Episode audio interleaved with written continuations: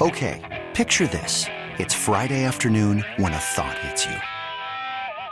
I can waste another weekend doing the same old whatever, or I can conquer it. I can hop into my all-new Hyundai Santa Fe and hit the road. Any road. The steeper the better. Because my all-new Santa Fe is available with H-Track all-wheel drive so I can hit the trail without a worry in the world. Heck, with three rows and best-in-class rear cargo space, I can pack the whole family in with all our gear. We've got available dual wireless charging for our phones so we'll never lose touch with civilization and we won't lose touch with the primordial power of Mother Earth. So which is it? Waste the weekend or do something a little more epic? And conquer it in the all-new Hyundai Santa Fe.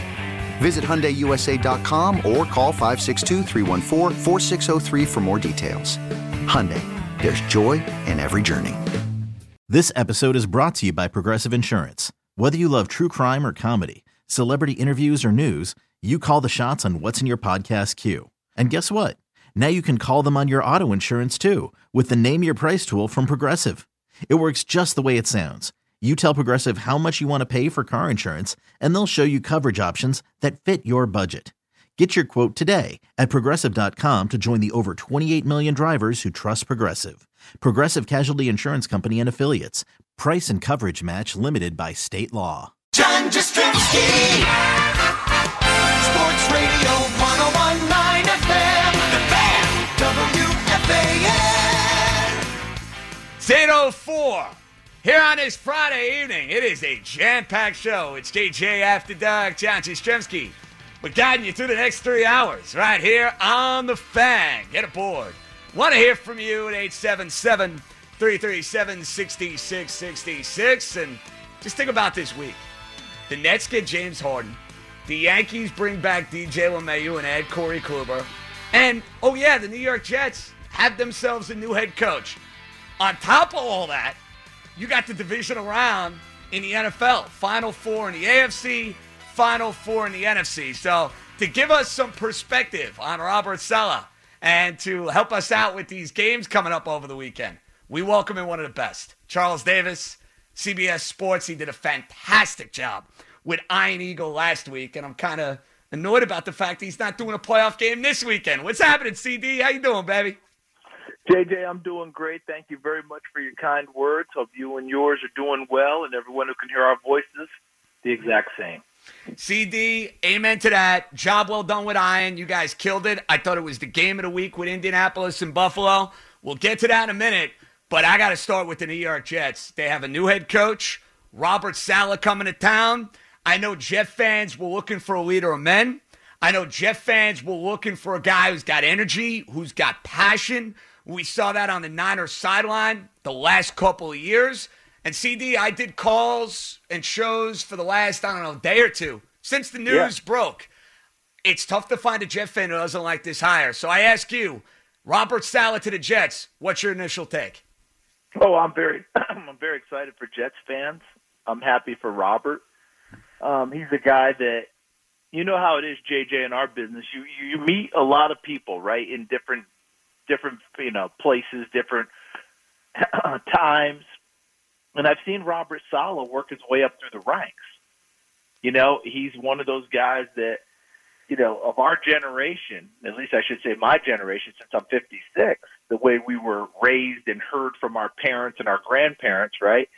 You get an opportunity, you work your way up and earn your right to be the boss, right? You know, the old, you pay the cost to be the boss, right? Robert Saleh has done that. He's put the time in as a quality control assistant, right? He's put the time in as a position coach. He's put the time in now as a coordinator. He's learned from various head coaches and other coaches that he's been involved with. I think what's going to be most interesting about this this thing for him is he comes in as a defensive guy. We understand that. So his imprints will be all over the defense. I haven't heard whether he said he wants to call defense, if he's going to have someone do it, how heavy he'll be involved. But let's face it, the biggest question he's going to have to answer is he and Joe Douglas, the GM, what's the move at quarterback? Are you are you there to rehabilitate, quote unquote, for lack of a better word, Sam Darnold, so that Joe Douglas can take that number two pick and shop it and, and turn it into more players? Are you looking to pick a quarterback at two with an evaluation probably starts with Justin Fields? Those are the questions that have to be answered, and those are the questions that we will see answered. But as far as a person who I think knows who he is at this stage of his life, can tell you what he's about and what he wants, I think it's a really good hire because I'm really big on, you know, leader of a team, not just one side of the ball. And even though he's a defensive guy, I think he'll touch everyone on the team. I totally agree with that. And I think the Jets are probably hoping they have their answer to Sean McDermott and their answer to Brian Flores, two new coaches over the last five years that I think are going to be sticking around for a long time in the AFC East. McDermott and the Bills playing this weekend. Brian Flores had a 10 win team in Miami. And Charles, you just hit on the quarterback. You're gut at this point, and it's very early. And I know we're going to go through combine, mock draft score. Uh, there's going to be all sorts of buzz about what the Jets do with two. What is your initial reaction right now? If you were the Jets, you sticking with Sam Darnold for another year? Or would you fall in love, or I should rephrase that, are you in love with either Justin Fields or Zach Wilson? I would not be, and this is really early, JJ. I've got so much work to do. I'm looking at them. But my phone would be wide open right now if I'm Joe Douglas. So you're going to trade down. Interesting. And you yeah, think there the will call. be interest because there's so many quarterback needy teams. Detroit, Yeah. if they move on from Stafford, Atlanta, if they move on from Matty Ice, who knows what the Eagles are going to do. So you'd be working the phones if you were Joe Douglas. You think that's priority number one? No doubt about it. I'd be at worst compiling info, at least getting intel to see how serious you feel like people are, where where it comes from. And don't forget, some people are going to not just send you, you know, the the phone calls and all that. They're going to try and get you offline somewhere and you know, almost pull the deep throat on the whole thing to let you know that they're interested. Keep this in your hip pocket and all those things. I think that that's what Joe Douglas has to do. I'm pretty sure he's way ahead of me on these things. I really respect Joe's acumen and, and, and football IQ on all this. I think that he's got plan. He's got a couple plans in mind, and we'll go through it with Robert Saleh. But I, you know, my sense with Robert Saleh as a head coach is that he's not going to be standing on his desk screaming, "Let's pick a quarterback." I think that he's going to be on his desk saying, "Okay, how can we build up this entire team?" And if you guys believe in Sam Darnold and have believed in him, if you guys think that we can do things with him, bringing in, of course, you know, uh, Mike LaFleur as the new offensive coordinator, I think that they may go in that direction if they have enough interest in order to deal the number two pick and get the requisite number of bodies and maybe other draft picks that can help them continue to build this team. All right, CD. Let's get to that game you did last weekend. It was awesome. Yeah. Indianapolis outplayed them in the first half. I don't know if you agree, disagree. I mean, that I agree. sequence, third goal. You know exactly where I'm going, CD. I didn't even need to finish it.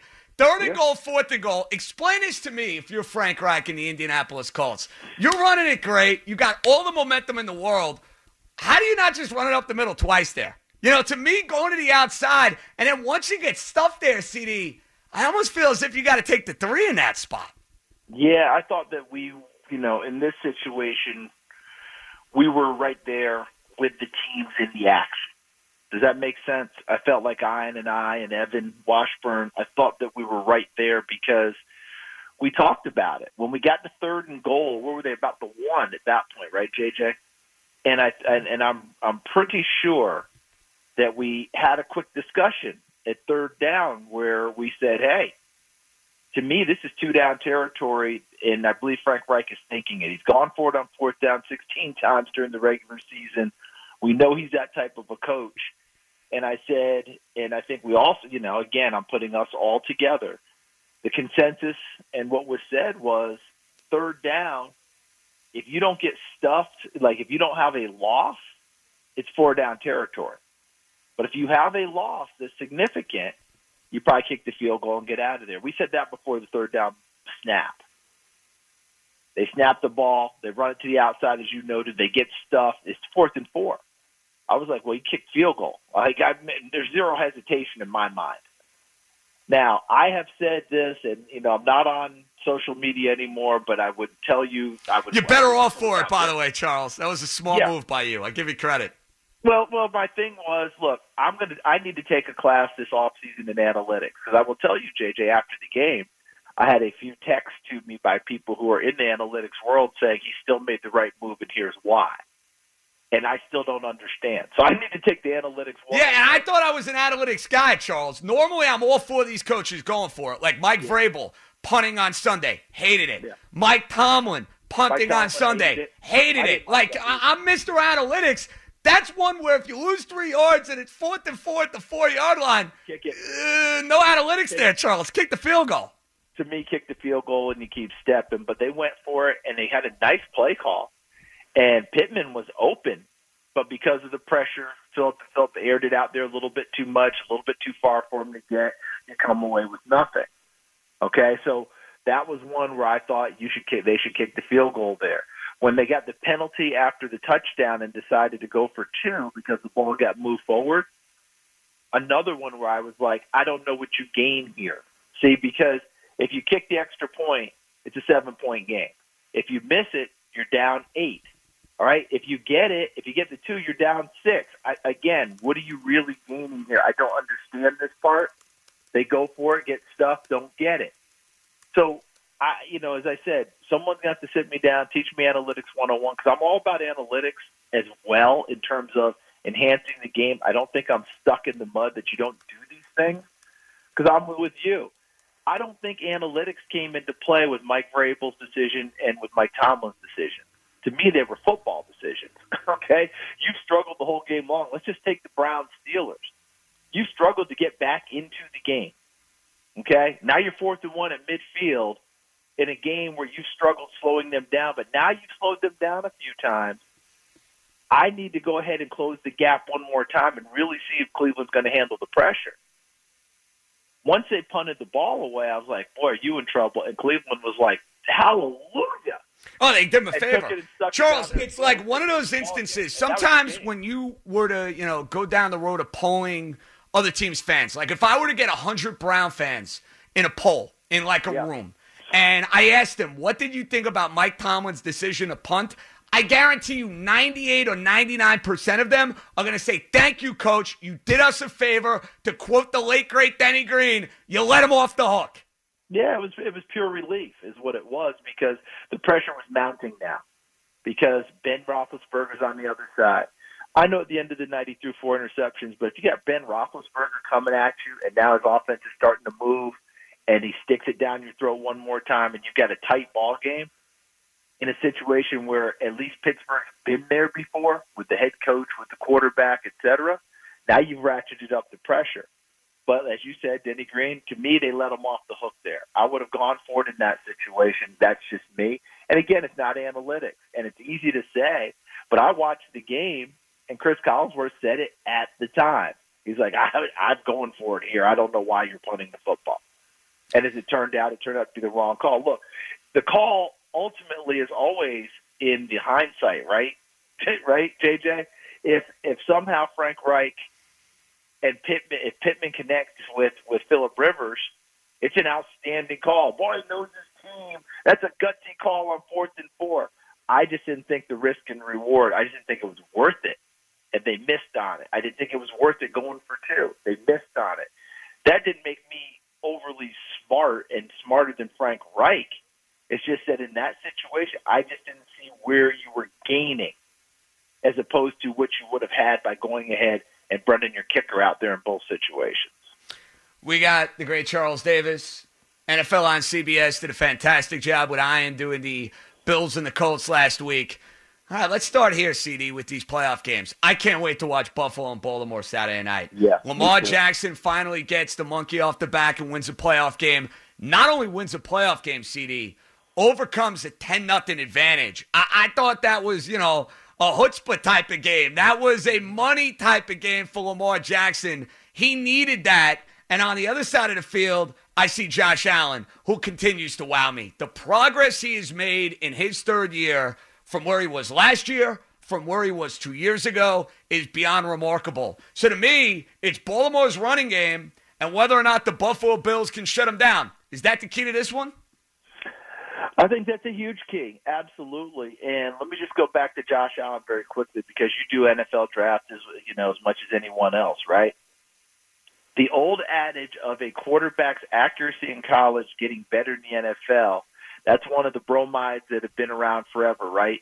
What you see in college, you're not going to necessarily get more accurate in the NFL because the coverage is tighter, the people cover better, it's quicker, the windows are smaller, et cetera, right?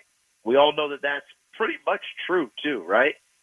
In three years, Josh Allen has improved his completion percentage by 16 percentage points, which is unheard of in NFL football. And that's going to get Brian Daboll a job, Charles. You know it, and I know it. That's getting Daboll a job. We, Brian Daboll's done a great job, but Josh has put the work in as well. Okay, so when you put it all together, that's what you got, right? But what you're talking about with this game, how Leslie Frazier, the defensive coordinator for Buffalo, and of course Sean McDermott, who's a defensive guy, how they decide to coordinate defense, what they're going to show to to Lamar Jackson. There won't be a heck of a lot of man-to-man coverage. I tell you that, JJ.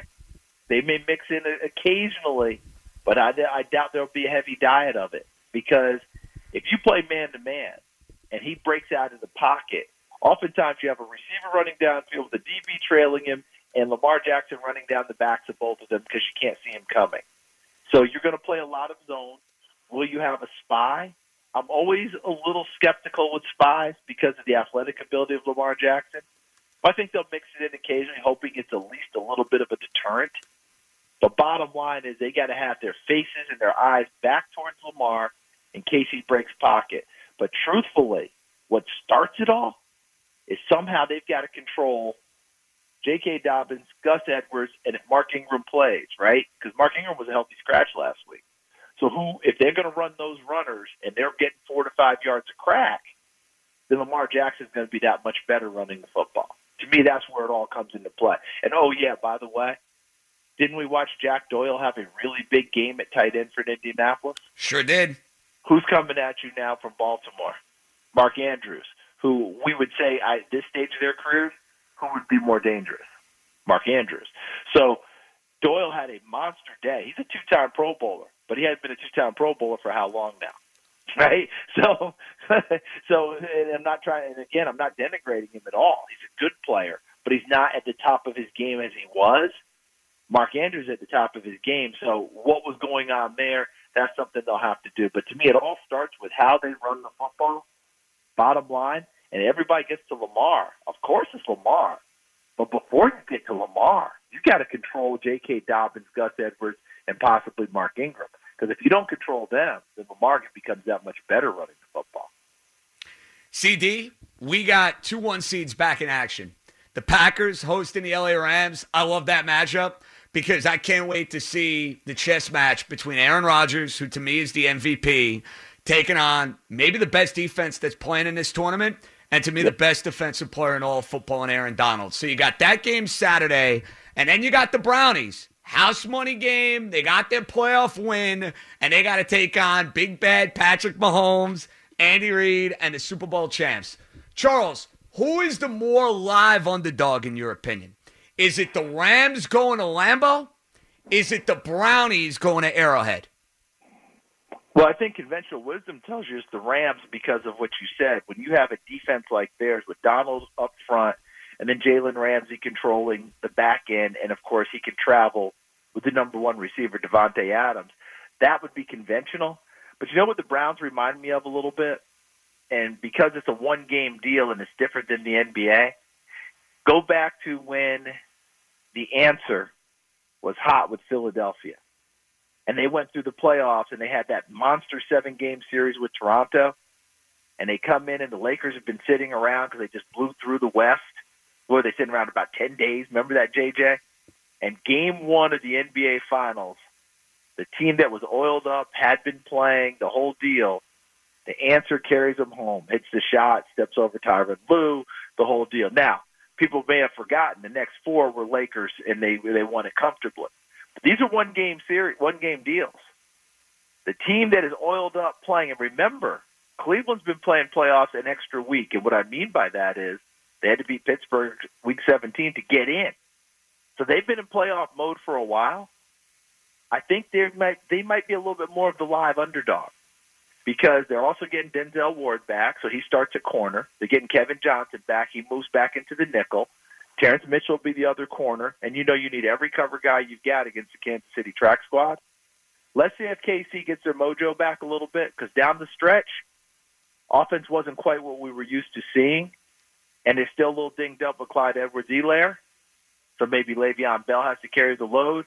A lot of those questions, if they come out a little slow and Cleveland comes out and is able to run the football, we could we could really have game on in Kansas City. But look, the Rams at Green Bay with that defense and what Aaron Rodgers is doing, to me, it's going to come down to can they slow down Aaron Jones, right? Can they slow down the run game of Green Bay? That's going to be a big key for them. And and the flip side is Sean McVay as a play caller. We JJ, we love him, we exalt him, and we deserve and he deserves all of it. I think what gets missed with him is that if he can run the football, he will run the football. And what's Green Bay's Achilles heel overall? Run defense. Cam Akers could get a healthy dose in this ball game too. CD, we got the two old men going at it maybe for the final time. Two Hall of Famers. Maybe the best to ever do it in Brady, Drew Brees in New Orleans. The Saints have dominated them in both matchups in the regular season. I remember Sunday Night Football. I was all fired up for the Bucks. Antonio Brown's debut. I got suckered into that one. I gave that pick out, CD. And listen, I stayed up and watched it for four quarters. But that was one of those where I could have gone to bed at like 9:45 because that game was over midway through the second quarter. The Bucks have looked great. They've been putting up big numbers on offense. How much stock do you put into those two regular season games? You put a lot of stock into them, or is it a totally different type of scenario? Because after all, they played in early November. Yeah, I, I don't think you take them and totally throw them out, but you have to account for the fact that Tampa has finally morphed into being the team that we expected to see offensively with all the weapons they have. And you pointed out Antonio Brown fully integrated now. You know, is is is, is Godwin, of course, is, is back from his injuries. Evan should be healthier after the knee injury he had, right on down the line. But to me, this game comes down to this, JJ. Very simply to me, and and and I don't want to make it overly simplistic, but I think this is a huge part. Cam Jordan, and if Trey Hendrickson is ready to go, the bookend defensive end. So Donovan Smith left tackle, Tristan Wirfs rookie right tackle. Can you keep those people away from Brady? Keep them from creating havoc where he has to step up all the time. And if he steps up, now you're stepping up into the teeth of Onyemata and, and, and the rest of that crew that's in their rankings and the rest of the crew. Can that can those guys stay away so that Tom Brady can do his work? Because if he can, I think we've got a heck of a game on our hands. I really, really do. I know they're plus 46 for the two games in the regular season. I don't see it going down like that this time. But if Trey Henderson, who didn't play, you know, down the stretch, but if he's back, 13 and a half sacks, Cam Jordan on the other side, if they wreak havoc and, and, and chip away at the timing, then I think the Saints can win that third game. But you and I both know how hard it is to beat a really good team three times in, in a regular season. And I think Tampa's playing their best football right now. The great Charles Davis over at CBS Sports. Charles, final one. Favorite game of the week? There's only one game you can watch, and thankfully you and I don't have that problem. We'll be dialed yep. in all four. But if there was one game you could call this weekend, what would it be? Baltimore Buffalo. I agree with that. Baltimore Buffalo because I said before the regular season ended, and again, I'm not saying things that other people have not said. I'm not acting like this is an original thought, but I was I have as much conviction with it as I've had all year long. Three weeks before the end of the regular season, I just sit there, I announced to anyone who would listen, you better not let Baltimore into the playoffs because then you got to deal with them. They're getting their stride. They've been through you know what this year and they will be more dangerous this year than they were at 14 and 2 last year. I think I'm on target with that. I really do. The way that they're playing, they they they've gotten through the idea of what they were trying to do with Lamar. They've gotten back to being who they are on offense. The defense got healthy when Calais Campbell made his way back, etc. They're ball hawks on the on defense. Wink Martindale's got to be ticked off. His name's not being mentioned to be a head coach as their D coordinator. He's going to throw a bunch of things at them this is going to be an interesting game. I take zero away from Buffalo. They're good enough to win this thing. I don't, don't get me wrong at all. But Baltimore, I would they would scare to me. They should scare any team they play in the playoffs right now. And going to Buffalo, I think it's going to be a heck of a game. The great Charles Davis. He was unbelievable all year with the great Ian Eagle. I, I can't wait till next year. They're doing like 10 Dolphin games. I hope they set up the schedule that way. A whole lot of Ian and Charles in South Florida and maybe locally here with the Jets, the Giants, whatever. They've been rock stars. Charles, it's always a pleasure having you on, man. Enjoy the games this weekend. We'll catch up soon, all right? JJ, appreciate you, my man. You take care of yourself and, and continue to stay safe and hope the same for everyone who can hear us. Be good. That's the legend. That's Charles Davis, who was just unreal with Ian Eagle last week doing that game. And I'm kind of annoyed about the fact they're not doing a game this week. It's unfortunate. All right, we got a lot more to get to. DJ LeMahieu is back. Corey Kluber's in the fold. I think Corey Kluber got way too much money, and I'll feel better about this deal if the Yankees do a couple of different things. We'll dive into that. We got a lot more calls to get to. Get aboard at 877 337 6666. It's JJ, John Jastremski. We're right here on the fan.